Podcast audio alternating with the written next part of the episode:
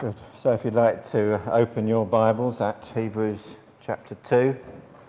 So this chapter starts us off with that verse where he tells us why he wrote the letter, so that you don't drift away. We must pay more careful attention, therefore, to what we have heard, so that we do not drift away. And what's the writer's answer to drifting? It is, first of all, to focus our eyes on Jesus, and then put our trust in him and in the Word of God, in the person of Christ. So we don't know who wrote it, but we do know why it was written. And it comes as a warning and an encouragement to us today also. And so in the first chapter, the writer establishes that Christ must be a divine Saviour. He is the very image of God. The glory of God is expressed in Christ, in Jesus Christ, and is higher than the angels, greater than the angels. But now in this second chapter, he wants to tell us that it's necessary, why it was necessary for the Son, the eternal Son, to become a man. And this isn't something that sort of theological idea that was dreamed up as a sort of nice idea to sell the gospel.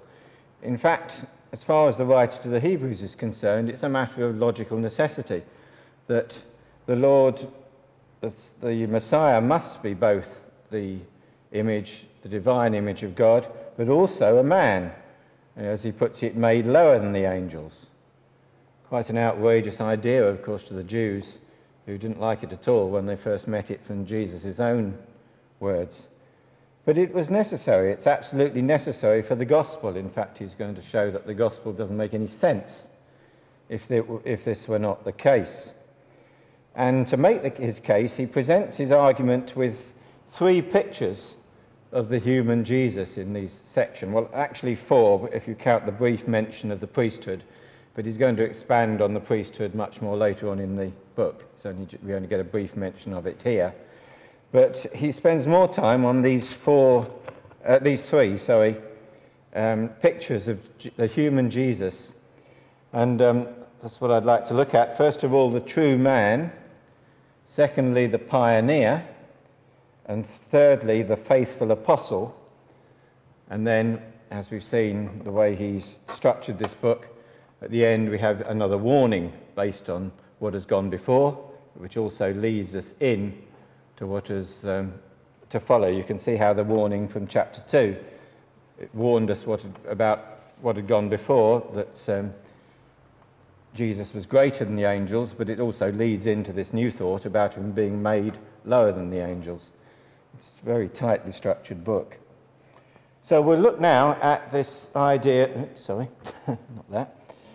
We'll look now... Oh dear, what have I done? Right, it's better. Sorry, wrong key. We'll look now at the picture he presents us in chapter 2, verses 5 to 11, of Jesus as the true man. And as we can see there, it's based on Psalm 8. And Psalm 8, in the second half of the psalm, presents us with this picture of mankind as he should be, as it should be, and to some extent, of course, still is. Humans are, in a sense, a little lower than the angels in that we have the capacity to reason, we have the capacity to worship God. The first few verses of the psalm, as we saw, of course, is a hymn of praise to God. And mankind also does have the capacity to rule over creation, as the rest of the psalm explains. And so what should be the conclusion of that? That mankind, man, is crowned with glory and honour, should be glorious and worthy of honour. And to some extent, of course, even this is true in a sense, because mankind is capable of greatness in many ways. But as the writer points out, there's a big but. And the but is that mankind is not really in control, does not really rule over the creation, or indeed even over himself. And what is the problem? What is it that limits that human and destroys human greatness, whatever it is? Two things, isn't it? Evil and the death that results. Evil corrupts and the death destroys everything that people aim to be. Whatever it is we set our hearts to do, in the end, our death means we don't benefit from it, and because the evil that's in our hearts tends to corrupt everything, other people don't benefit from it either. And remember what God said to Adam in Genesis 2:16. The Lord commanded the man, "You are free to eat from any tree in the garden, but you must not eat from the tree of knowledge of good and evil, for when you eat of it, you will surely die." He didn't die physically straight away, but he underwent spiritual death. And in rebelling against God, Adam and Eve subjected themselves and the rest of humankind to frustration. The world is out of control. Eve is told that she'll suffer pain in childbirth, but in fact we suffer pain in all creation, in all forms of creativity, don't we?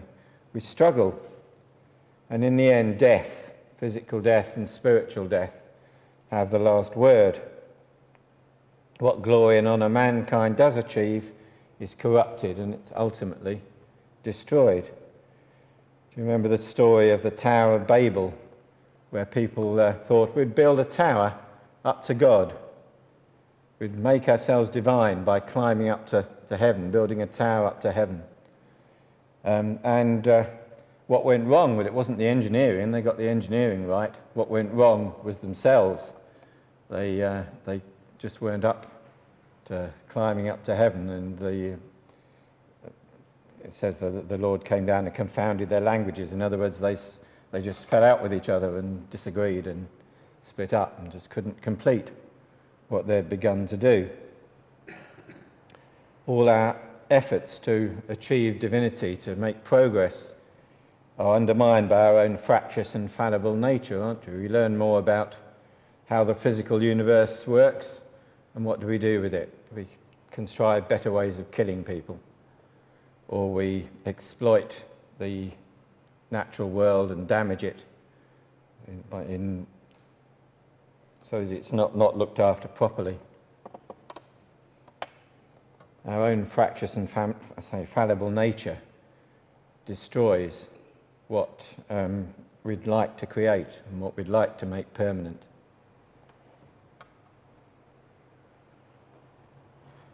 But, says the writer to the Hebrews, there is a true man, a man who really fits this description.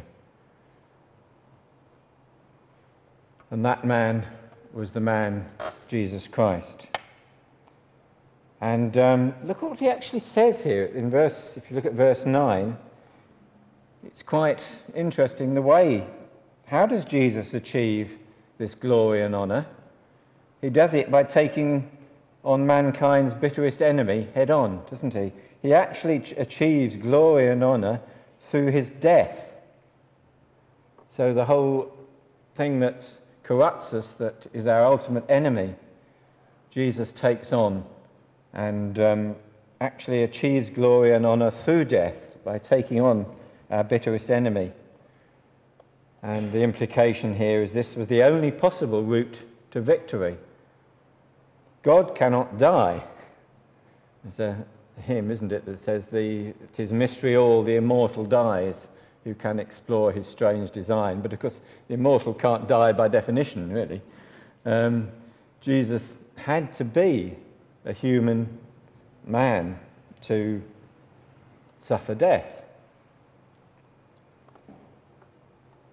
So Jesus is presented to us as the true man, the glorious man, the one that has really glory and honour, but who also, through that, restores glory and honour to us. And that leads him on to a further thought. Verse 10, verse 10 describes Jesus as the Archegos, Greek word there, of salvation. That word presents translators with something of a challenge, actually, because it has multiple meanings in Greek, and you almost pays your money and you take your choice. I've listed some of the ones that are used there. The AV, Authorised Version, talks about the captain of salvation, which gives a sort of military flavour to it, but certainly misses a lot of the meaning. The old version, as it was read to us, of the NIV, talks about the author. Well, it can mean the author, but only the author in a fundamental sense, only the sense in which Einstein was the author of general relativity, somebody who comes up with a completely new idea. The Roman Catholic translations, for some reason, use the term leader, which again is a reasonable translation. The Jerusalem Bible uses the term leader. I've got another Catholic translation, actually, which makes it a verb and says, Jesus leads us. Well, that is part of it, but it's not the whole meaning. The New English Bible, by the way, also uses the term leader. But none of those words really catch the full meaning, I think. And some translations, the Revised Standard Version, is a version that gets a lot of flack from evangelicals one way or another, but I think in this case it's probably on the right track. It uses the translation, the pioneer. Raymond Brown, in his commentary, uses the pioneer. And in fact, the New International Version also uses the translation, the pioneer. And I think that's a good translation, actually, because it has the same multiple meanings in English as the Greek word does. And in fact, perhaps, we don't need to pick on one of those meanings, and we don't really know which one. Perhaps, in a sense, it means all of them. So this seems to me like a good translation. And, of course, it links to that attack on death that we've just had described to us. He's saying that he's the one who through death, achieved glory and honour. And also it links us onto the apostolic mission which comes later. So if we think in terms of a pioneer, that really holds the thing together. So what do we mean by a pioneer? Well, it's a term, as I say, that's used in different fields of human endeavour. In academic terms, in intellectual terms, you might talk about a seminal contribution, a contribution that that changes the way we think about a problem. And those who come after, once they've read this contribution, will never think about that problem in the same way again. And so Jesus is the pioneer who gives a new approach to the problem of sin and death. In the Old Covenant, we had the approach through the law of Moses, but it didn't quite do the job.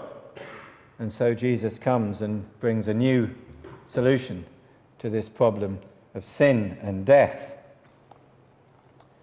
But then it can also have a military meaning, can't it? We talk about the pioneer corps and so on.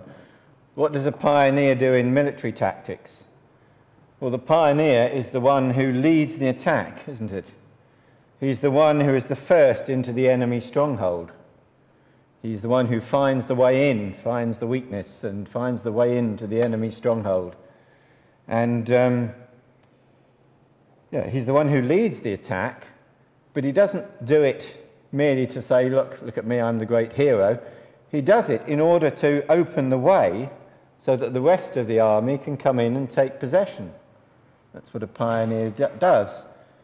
I remember reading many years ago of the Pioneer Corps in Bomber Command, who, when they used to fly over in their Mosquito fighter bombers and drop flares so that the other bombers would know where to attack. They're the ones who lead the attack in and say, this is where you need to attack. And that's what a pioneer does in military terms. The one who leads the attack is the first through the gate, the first to engage the enemy. But as I say, he doesn't do it on his own. He does it so that the army can come through and take possession. And we also talk about pioneers in civilian context, don't we? Just think of the wagon trains rolling west, in all those old films. Pioneer is kind of an explorer, but not quite the same as an explorer, because an explorer goes somewhere just to say, I've been there. So an explorer goes to the North Pole to say, I've made it there. Or a mountaineer climbs Everest. Why? Well, they said just because it's there. But you're not intending to make your home on the top, are you? You're going to come down again. But a pioneer actually is rather different.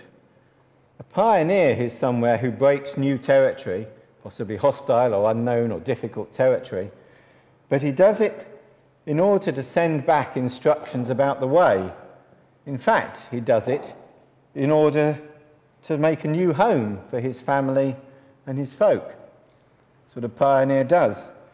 And remember what Jesus himself said, I'm going to prepare a place for you, and if I go, I will come back and bring you, receive you to myself. Jesus is the pioneer who goes through the realm of death to prepare a place, a way through, so that his family can follow after. And Jesus bore the brunt of the suffering, but his family do have to follow after to take possession of the land. And that might involve suffering also. And I think that's the point that the writer is trying to get to here. If we copped out and said, no, it's too dangerous, I'm not going to go, then that would be despise the work that Jesus has done, wouldn't it? So if we're not going to follow him, then we're going to say, no, don't trust him. Don't trust the pioneer. It's a fake, this map. Or he hasn't told us about the dangers. Well, he has told us about the dangers. He's warned us that it's dangerous. But he has found a safe route. And he says we must follow him. We need to be determined to hang on to that victory that Christ has won for us. Put our trust in that victory, as he says in verse 13. And how does that work? And in doing that, we are made holy. We are set apart from God. Just as the pioneer, when he takes his family through, they become set apart for that new land. They have a whole new way of life in the new land where they've moved to. And he says that we are made holy because he's the one who makes us holy, but we become part of his family. That's what he says, isn't it? And so Jesus has a people to rejoice with. Verse 12, he talks about rejoicing to his brethren. And then actually in verse 13, the end of verse 13, he quotes from Isaiah. And he says, here am I, and the children God has given me. So he says, look, here I am in the new land, and here's my family with me. I brought them through, and they're taking possession of the new land. Here am I, and the children God has given me. And if there are no children, then the pioneer's efforts are wasted, aren't they? He's gone in to make and break out a new land, a new way of life, a new place to live. And if he has no children, then it's a waste of effort and a waste of time. So Hebrews tells us that Jesus is the pioneer, the one that changes everything. Oh, I didn't put the slide up there, sorry. One who makes a new route in for his family. And then again, just in case you might have missed the point, he repeats it all in verses 14 to 18. Jesus, he tells us that Jesus has destroyed the power of the devil in verse 14 by facing up to his temptations, it says in verse 18. And he says that the pioneer was made like his brothers and sisters, verse 17. Made a man, perhaps, is what he means there. Why? So that we can be made like him, so that we can be the children that God has given him. And so he has mapped out the route so that we can follow. But it is still dangerous. And only by following carefully his instructions and the route that he's mapped out can we be kept safe. So Jesus is presented to us as our pioneer. And thirdly, in chapter 3, verses 1 to 6, Jesus is presented as the faithful apostle. Remember that his readers probably were largely from a Jewish background. And they might well have responded, well, yes, I do see your point. We do need a pioneer. But we've already had our pioneer. Our pioneer was Moses. He was the one who led us through the desert. And he was the one who obtained the law on Sinai, and that was what made us holy. So surely we've already got our pioneer. We don't need another one.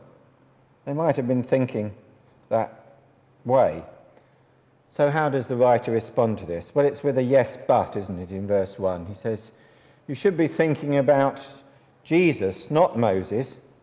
But still, if you want to think about Moses, let's think about Moses for a bit. Who was Moses? Certainly he was somebody who was sent by God as a leader and a messenger. That's true. But Jesus is the appointed representative, the apostle. The apostle was somebody who was sent as a representative, not just somebody who delivers a message, but it's like an ambassador, somebody who almost has the authority, or a viceroy or a vice-regent or something like that, somebody who really carries the authority of the king with them, not just somebody who delivers a message. Jesus is the apostle, the appointed representative. Or he says, let's look at it another way. Moses certainly was the steward of the house, the one who looked after the household for a while. But Christ is the owner and builder of the house. That's what he says. Moses was a faithful messenger, but Christ is the faithful apostle, the one sent with the full authority of God. So, says the writer, it's not that I'm decrying Moses. Moses indeed is worthy of honour. He was a faithful servant in his time. But Christ is worthy of greater honour. Moses himself never claimed to be giving the last word. Verse 5, and in fact the reference here is perhaps to Deuteronomy 18, where we can read these words of Moses himself.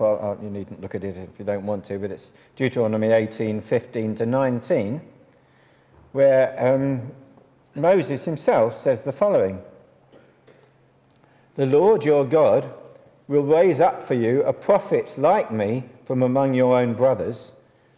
You must listen to him, for this is what you asked of the Lord your God at Horeb on the day of the assembly, when you said, let us not hear the voice of the Lord our God, nor see this great fire any more, or we will die.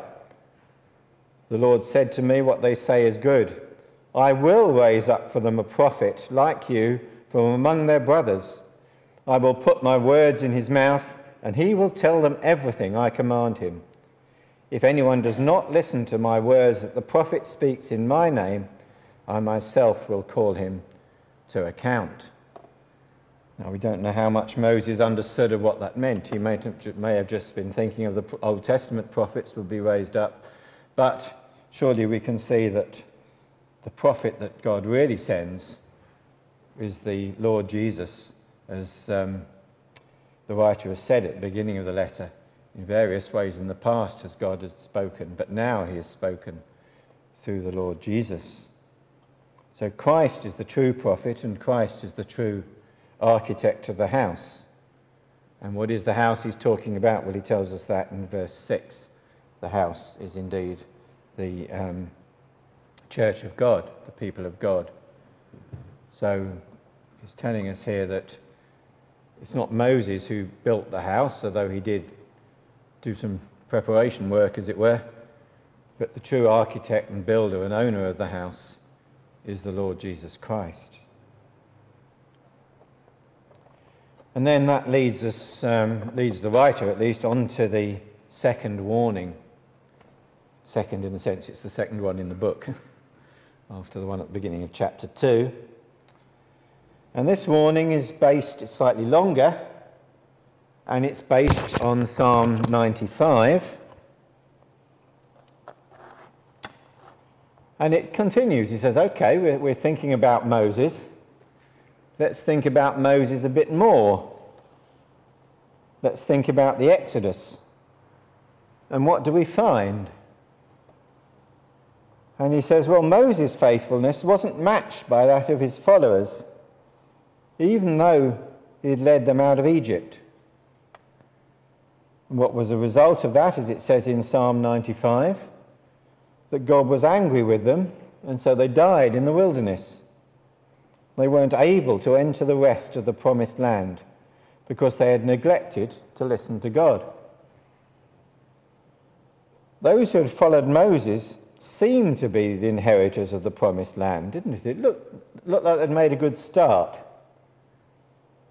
They all escaped from Egypt.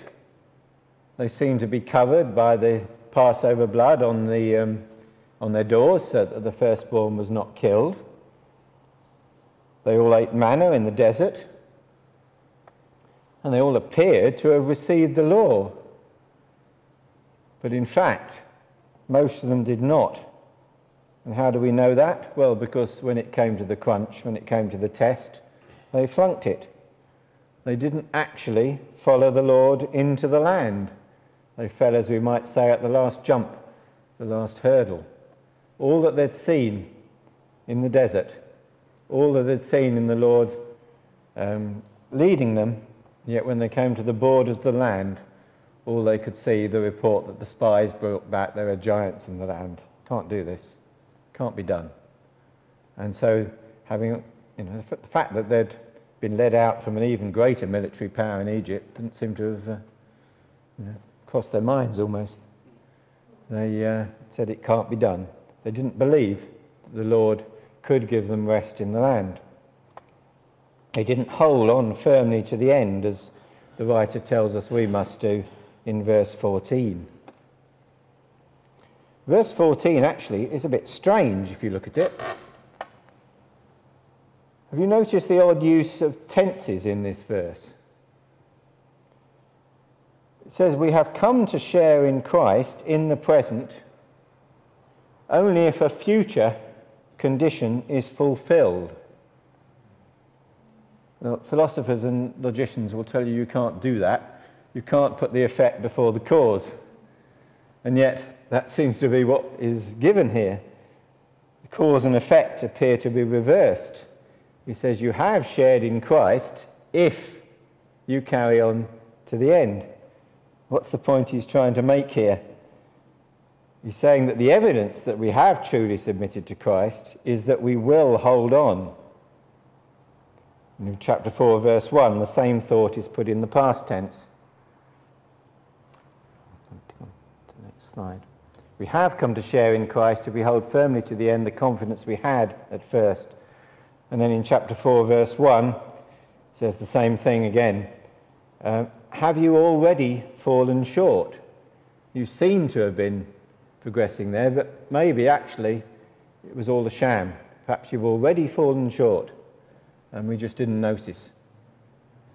So it's the same idea really, isn't it? The evidence that we really have trusted in Christ is that we do hold on to the end. The Authorised Version and the English Standard Version said, do you seem to have failed? It's saying, it's a slightly different way of putting it. Have you, it looked as though you were doing all right, but now it looks as though it's all gone wrong. Or possibly. So that was the fate of those who heard Moses' words, wasn't it? And they had heard Moses' words. They listened, but they hadn't really listened to them. It tells us in chapter 4, verse 2, that they had had the gospel preached to them, the good news preached to them. It wasn't, of course, the good news of Jesus, but the good news that there was a Sabbath rest, that there was a land to go to. They had heard that. They'd been told that by Moses. But that message didn't do them any good. Why didn't it do them any good? Because they didn't combine it with faith. They didn't put their trust in it in the end. And so they died in the desert. And the point he's making, of course, is how much worse for those who have heard the words of Jesus, but who fail to believe. If those who heard the words of Moses and didn't take any notice died in the desert, how much worse for those who have heard the words of Jesus but fail to take them seriously.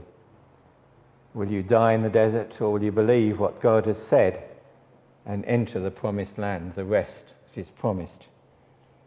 This Sabbath rest, of course, is the subject of chapter 4, so we'll come to that next week. But we could come to the warning. Let's just remember the warning.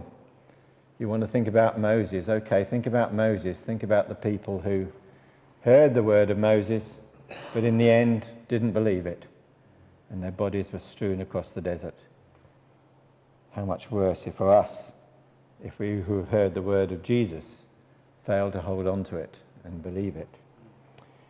So let's close this part of our service, at least, by singing hymn number 199, the God of Abraham praise. God of Moses could be the God of Moses praise, but it actually is the God of Abraham praise. And great thing about our version here is it has verse 3 in. So many hymn books leave out verse 3. And in many ways, to me, it is the best verse. I've looked in several of them, even hymns of faith that doesn't have it. I looked in Congregational Praise and one or two others. Doesn't have verse 3 in, but I think it's the best verse in many ways. And let me just read it to you before we sing. Though nature's strength decay and earth and hell withstand, at his command we fight our way to Canaan's land. The watery deep we pass with Jesus in our view, and through the howling wilderness our path pursue. I think the original Charles Wesley's version says that we press our way to Satan, to Canaan's, or can't remember, to Canaan's bounds. We press our way to Canaan's bounds, something like that. But it's quite a good rewriting of it here. At his command we fight our way to Canaan's land, through the howling wilderness. We don't give up, but our path pursue. So let's sing 199 together, and then I'll hand over to Chris.